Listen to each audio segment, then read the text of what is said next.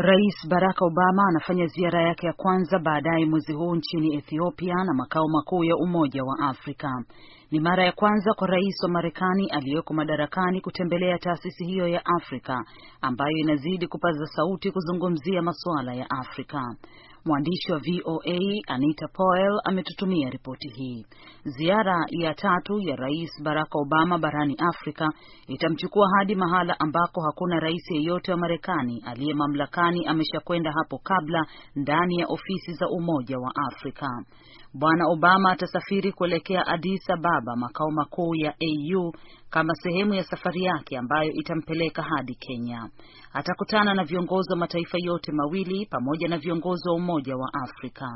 Wachambuzi wanasema kwamba akiwa AU, Bwana Obama ataendelea na majadiliano ya serikali yake juu ya mapambano ya ugaidi na kuboresha maendeleo na demokrasia.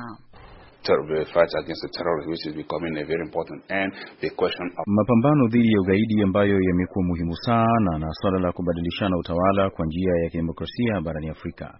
Kwa hakika hii ni fursa muhimu ya kuelezea tena msimamo wa Marekani juu ya masuala hayo makuu mawili muhimu na kupeleka ujumbe mzito kwa viongozi wa Afrika ambao wanataka kuendelea kuwepo madarakani. Marekani na Umoja wa Afrika si kwamba wanakubaliana wakati wote.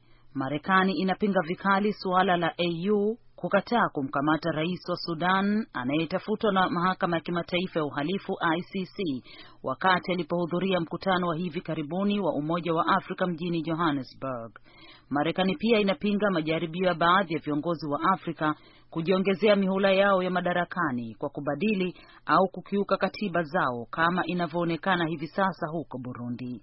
Lakini maafisa wa Marekani wanasema heshima kubwa kwa Umoja wa Afrika. It is an effective organization and it still has a lot of work to do. It's respected on the continent.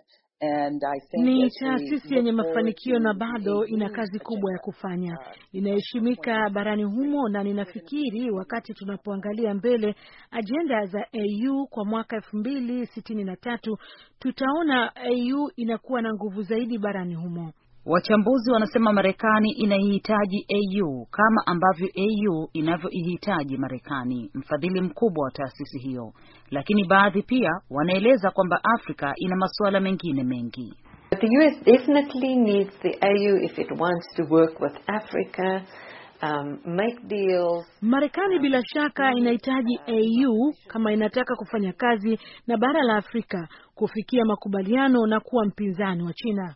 Kwa sababu hiyo na nyingine, hii itakuwa ziara ya kihistoria kwa Bwana Obama na moja ambayo inaonekana ni kusaidia kutengeneza urithi wake kama rais wa kwanza wa Marekani mwenye ushirikiano wenye nguvu na bara la Afrika.